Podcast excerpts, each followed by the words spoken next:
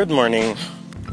So, I'm thinking of starting a new podcast. I think I'm going to call it Beyond the Stock Price. Basically, what it's going to be doing is looking at um, companies from a fundamental point of view, looking at their ratios, um, profits, and then looking deeper into all of the financial headlines that come out about them. So, so yeah, that's the idea. I do have a lot of projects going on at the moment, so it's I'm going to have to figure out how best to present that. But definitely, it's going to be a podcast, going to be available on podcast, so you can access it on any podcast app that you have, whether that is the default one that comes with Apple iPhones, or you can. I think there is one you can download. There's a podcast app that you can download for Android phones.